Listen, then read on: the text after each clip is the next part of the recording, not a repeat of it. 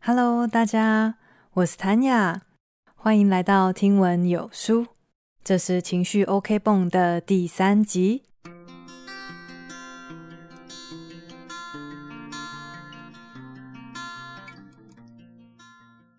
今天要来教你怎么样来缓解一种被作者称为内心的毒素，那就是自责、内疚的感觉。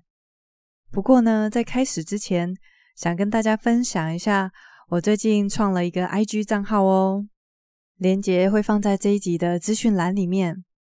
在那边，我想要跟大家分享的是，光用声音比较难传达的事情。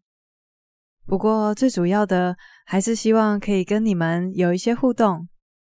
一直以来，我都默默的讲书给大家听，其实我也很想听到你们的声音。所以这一次，我想邀请你，在我的 Apple Podcast，或者是其他任何你现在正在使用的平台上，留下你的意见。你们的收听还有评论，对我来说都是很宝贝的回馈。当然，也别忘了记得去追踪听闻有书的 Instagram 哦。无论是建议、鼓励，还是闲话家常，我都很欢迎大家在那边跟我聊聊天哦。接下来就进入正题吧。这一集要跟大家讲内疚感。一开始我们要先了解的是，内疚感不止一种。听完前半部分，你会发现有一种内疚感，甚至不是因为我们自己做错事情。初步的了解内疚又分为几种不同的类型以后，我会来谈不健康的内疚感对我们的生活会有怎么样的影响。最后，当然是最重要的。有哪些疗愈的方法可以帮助我们从内疚的感觉中走出来？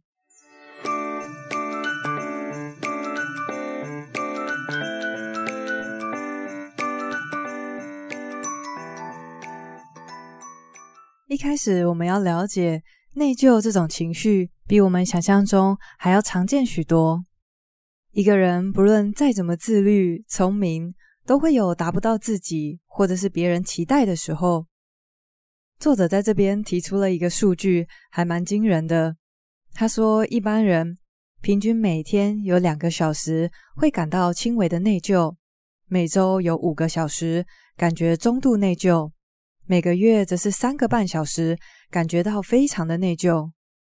不过，这个天天都会出现的内疚感，真的只有坏处而已吗？其实不是哦。正常情况下的内疚感，其实会有益于个人，还有团体生活。举例来说，当你今天去一个把费餐厅，大吃一顿后，肚子觉得不太舒服，隔天又看到上扬的体重，心里面就产生了一些内疚感。下一次就不会再这样暴饮暴食。又或者是在你工作太忙的时候，忘了爸爸或者是妈妈的生日，这时候产生的内疚感。就会督促你去做一些弥补的动作。所以说，正常情况下的内疚感其实会有益于我们修正自己的行为表现，以及符合社会规范。但是如果这个内疚感没有经过妥善的处理，又拖得太久，依然对我们的心理健康有着很强大的破坏力。不过，在了解有哪些负面影响之前，我们必须先知道内疚感又分为几种不同的类型。不健康的内疚感主要发生在人际关系上。第一种最常见的是难解的内疚，这种内疚感有可能是因为对方伤得太深，不愿意原谅，又或者是我们自己的道歉技巧其实有待加强。这种没有办法化解的情况，就会变成难解的内疚。久而久之，累积在心里，就会变成影响生活不健康的内疚感。除了难解的内疚以外，还有另外一种比较没那么常出现的是幸存者内疚。我觉得这种内疚还蛮特别的，因为在这种情况下，我们自己本身并没有做错什么事，而是因为我们刚好比较幸运，像是在战争中成为少数的幸存者。又或者是我们在某个时间点做了，或者是说了当下不可能会知道不适宜的事情。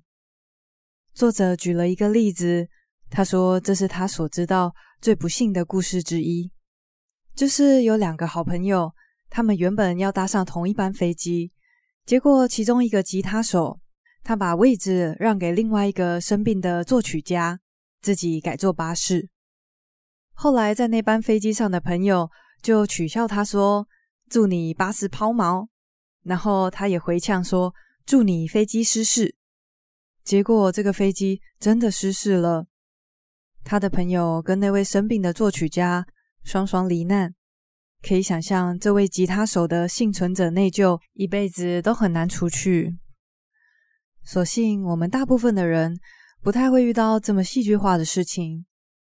日常生活中比较可能出现的幸存者内疚，或许像是你考上了非常好的大学，而你最好的朋友却落榜了。这时候的你可能就会因为内疚而没办法真正高兴的庆祝。幸存者内疚相较之下会比较难处理，原因就是因为我们自己并没有做错任何事情，没有需要弥补的过错或者是关系，所以这种内疚感。不论是对修正自己的行为，还是人际关系都没有帮助。他所发出的警讯，其实只是会让人虚惊一场。最后一个分类是分离的内疚，它指的是在某些情况下，当我们选择自己的道路、自己的信仰、价值观而向前迈进的时候，把其他人留在后头会产生的内疚。比较典型的例子是，当孩子渐渐长大，有了自己的想法，而选择了一条跟父母期待相违背的道路时，有些父母就会产生被背叛的感觉。这时候也会加深孩子的内疚感。虽然说分离的内疚也不是因为我们本身做错了什么事情，但是像在这个例子当中，很显然的，和父母的关系是需要被修复的。说完了三种不同种类的内疚感，接着来了解这些不健康的内疚感会在我们生活中带来什么样负面的影响。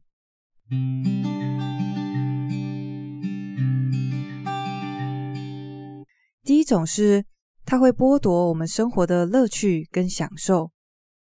有一个实验找来了三组学生，他们在这些学生的面前会快速的播放一些字。这个播放的速度会快到这些字眼没办法进到我们的意识里面，但是潜意识还是看得到。第一组学生看的是跟内疚有关的字眼，像是难辞其咎；第二组则是看悲伤有关的字；第三组则是中性的字，是对照组。结果实验完，他们询问这些学生会怎么样花用一张五十美元的礼券。结果，第二跟第三组普遍都会花在音乐或者是看电影之类的活动，但是第一组接触到跟内疚有关字眼的学生，他们大多都会把钱花在比较保守的地方，像是买文具。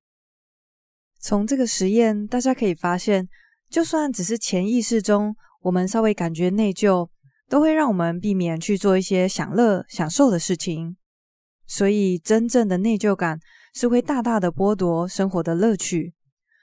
除此之外，怀有内疚感的人还会在不自觉中做出赎罪的行为。当实验人员设计了一个桥段，让受试者觉得自己抢了别人的东西，而产生一定程度的内疚感以后，他们忍受把手泡在冰水里面的时间，都会比一般人还要来得长。所以，内疚感不但会剥夺我们的乐趣，更严重一点，还会让我们有想要赎罪的行为。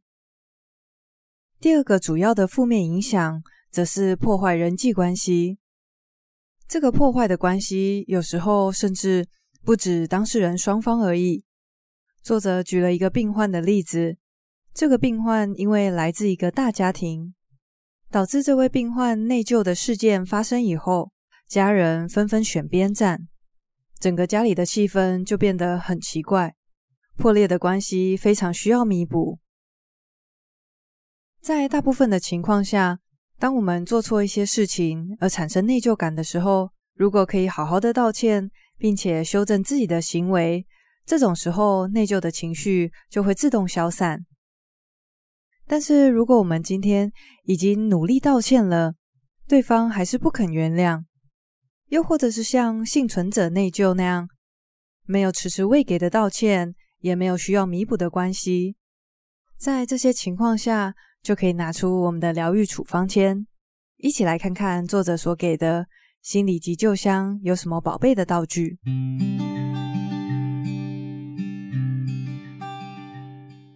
第一个疗愈指南，与其说是舒缓情绪，其实我觉得更像是解决办法。作者要跟你说的是，什么样才叫有效的道歉？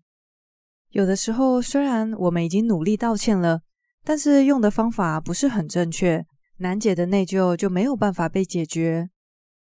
相反的，如果我们真诚又有效的道歉，可以被对方所接受的话，那这个内疚的情绪就会大大的被舒缓。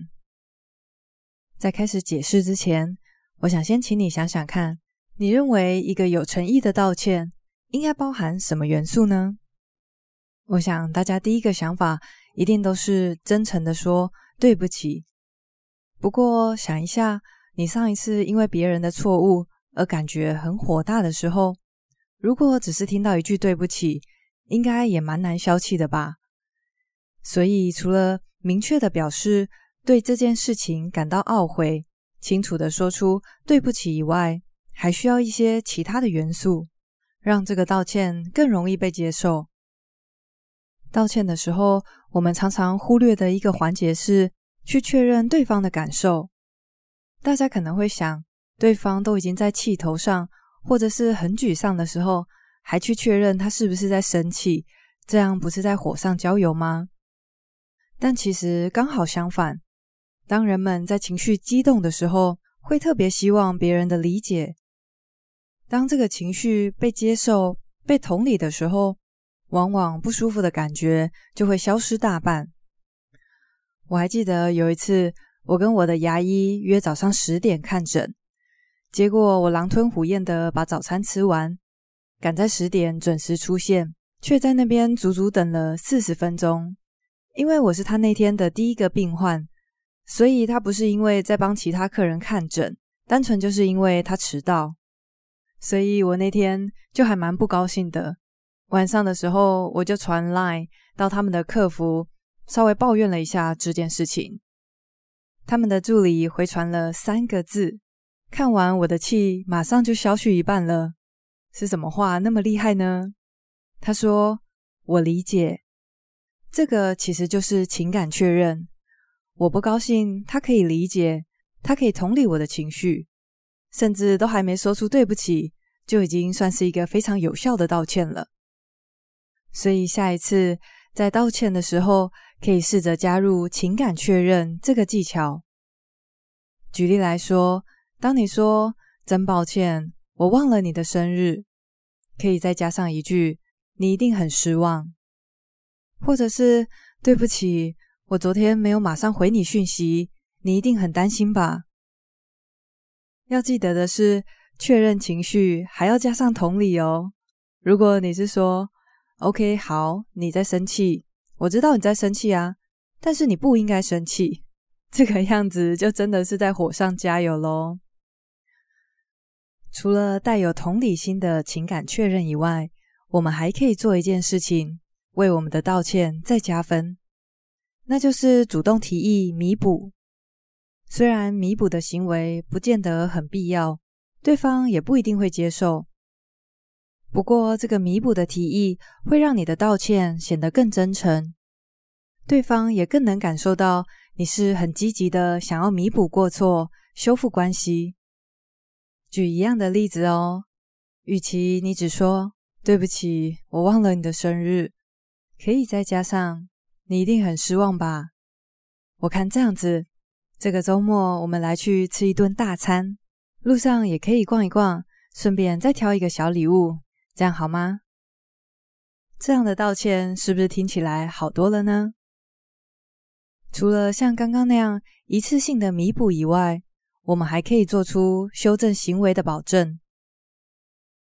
很多时候，对方不肯原谅。有一部分的原因是因为他不确定我们是不是会再犯一样的错误。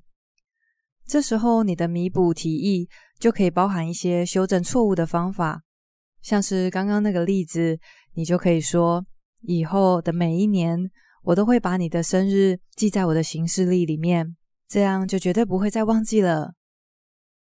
前面所提到的这些办法，都能够大幅的增加我们道歉的果效。一旦取得对方的原谅，我们也就不会再被内疚的情绪给困扰着。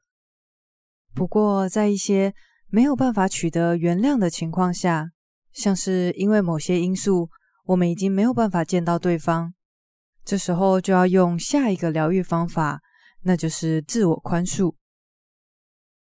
当然，原谅自己并不意味着我们错误的行为就应该被宽恕，或者是被遗忘。相反的，自我宽恕是一个深刻的内自省的过程。所以，首先的第一步就是要先承担起责任，深切的认识到自己的错误行为造成了哪些伤害，尽可能客观的理解事实以后，接下来修正行为跟赎罪的步骤也包含在自我宽恕里面。这个自我宽恕的练习，作者很详尽的把它写成九个步骤，在这里我把它浓缩成四个，并且会带入我自己。跟作者提到的其他例子，来帮助大家更好理解这个练习。先很快的提一下我要举的例子。我所感到很抱歉的对象是我们家的玄凤鹦鹉。虽然说动物可能蛮有灵性的，它或许可以感受到我的抱歉，但是在没有办法听到它说原谅我的情况下，我还是想用这个练习来缓解内疚的感觉。那我们一起开始吧。首先，试着尽量客观的去描述整个事情的发生，这当中包含了对方所受到的伤害，以及你该负起的责任。我觉得这个步骤有点不容易，因为你要去避免两个极端，一个是为自己的行为找借口，另外一个则是对自己太过严苛。你可以试着站在第三者的立场。去描述这整个事件，来让事情更客观的呈现。那么，我跟这只鹦鹉叫它小毛好了。小毛跟我的缘分是，它在很多年前，在我还在念大学的时候，被我爸爸捡到。它来到家里以后，每次我们靠近它，它就会张大嘴巴，并且发出威胁的声音，所以我们都觉得这只鸟很不亲人。有好多年的时间，我们就给它住一个很单调的笼子，里面只有一根太细的战棍，然后长期给它吃的都是那种小型雀鸟在吃的食物。客观上来说，就是我们并没有给它很好的照顾，我们并没有去尝试更多的了解它。长期下来，就导致这个孩子他的脚有点变形，然后身心的状况都不是很好。接下来是第二个步骤，在你具体客观的描述整个事件，并且确实知道自己的责任以后，接着你可以去思考哪些是可以斟酌体谅的状况。我想当时我们一家人都没有试着更尽心尽力的去照顾小毛，主要的原因其实是无知。我们以为一只鹦鹉这样子养就好了。另外还有一个可以斟酌的原因是，它实在是真的很乖。我们就算给它少少的东西，它平常也不太会抗议。外观上也看不出来它有营养不良还是其他状况，所以才会用那样的饲养方式维持了好多年。除了这个例子以外，其他可以斟酌体谅的状况，像是在压力很大的时候。或者是很累的时候，导致你做出一些错误的决策。去思考这些可以斟酌体谅的状况，并不是因为要为自己的行为找借口，而是要去看清楚，在那个当下究竟是什么原因导致我们因为采取或者是未能采取某些行动，造成了伤害。如此一来，更有可能避免未来发生同样的错误。接下来第三个步骤是提出补救的办法跟赎罪的行为。这两点其实跟前面所讲道歉的技巧是大同小异的，就是你可以采取哪些行动来避免自己重蹈覆辙，以及去思考你可以做哪些事情来让自己有赎罪的感觉。举例来说，在已经没有办法道歉的情况下，有些人可能会奉献、奉献金钱、奉献时间、体力给义工团体。而我自己的话，就是因为小毛现在比较老了，他的身体也有比较多的状况。只要他有一小小点不对劲，我就马上带他去看兽医。虽然兽医所费不貲，而且有些情况也不是那么必要去看医生，但是对我来说，这就是我弥补和赎罪的行动。接下来是最后一个步骤，你可以设计一个简短的仪式。来宣告你的忏悔已经结束了。举例来说，你今天的赎罪行为是捐献，那或许这个仪式就会是在当你一点一点的捐，一直累积到你心里面所期待的那个数字的那一天，这个自我赎罪的过程就结束了。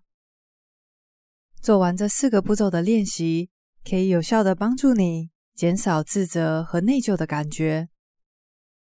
不过，像是前面有提到的分离的内疚，或者是幸存者内疚，又该怎么办呢？既然没有需要道的歉，那也只能尽量的去提醒自己，我们该被原谅的原因。以下是作者举的一些病患的情况，这些例子可以让大家更好的理解他们在心境的转折上是怎么处理的。有一位先生，他的太太因为在帮他外出办事的时候发生车祸离开了。在太太过世以后，他像行尸走肉般过了几个月，最后终于决定振作起来，因为他意识到再这样继续下去，他的孩子会跟失去双亲没有两样。还有一位出生于正统犹太教家庭的男子。他因为娶了一位非犹太教的女孩，整个家族都觉得遭到背叛，尤其是他的父亲。他原本感觉很内疚，但是他后来想，他的人生如果也交给爸爸去做决定的话，那他爸爸变成是一个人就决定两个人的人生，而他自己什么都没有，所以他并不需要为决定自己的人生而感到抱歉。还有一个例子是，有位女士在公司大裁员之后，她变成部门里面唯一留下来的人。她从沮丧、内疚走到积极向上，因为她告诉自己，如果她能够一路拼到管理阶层，就能够让优秀的员工不再被解雇。那么到这边，疗愈处方前已经跟大家解释完喽，一样来帮大家整理今天的重点。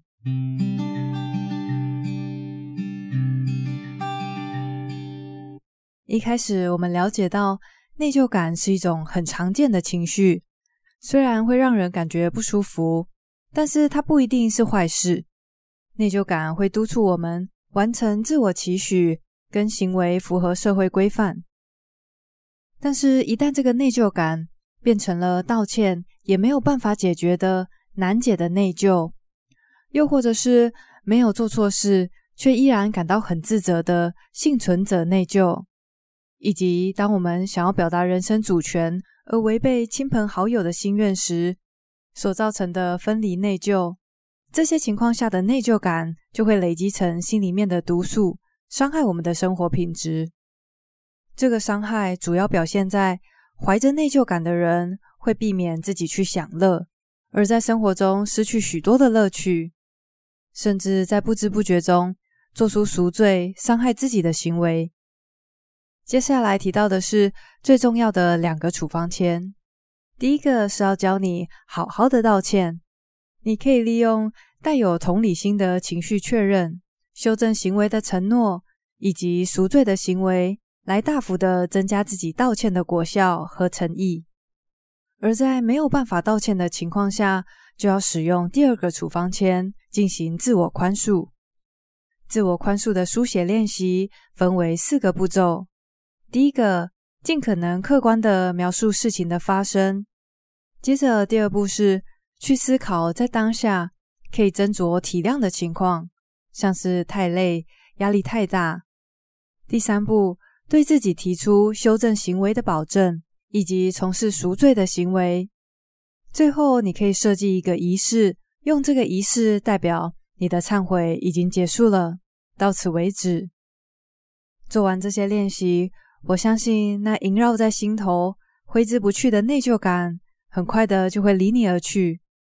希望我们每一个人都能够在错误中学习，在道完歉以后，更加深巩固彼此的情谊。谢谢你跟我一起学习，我是谭雅，我们下次见喽，拜拜。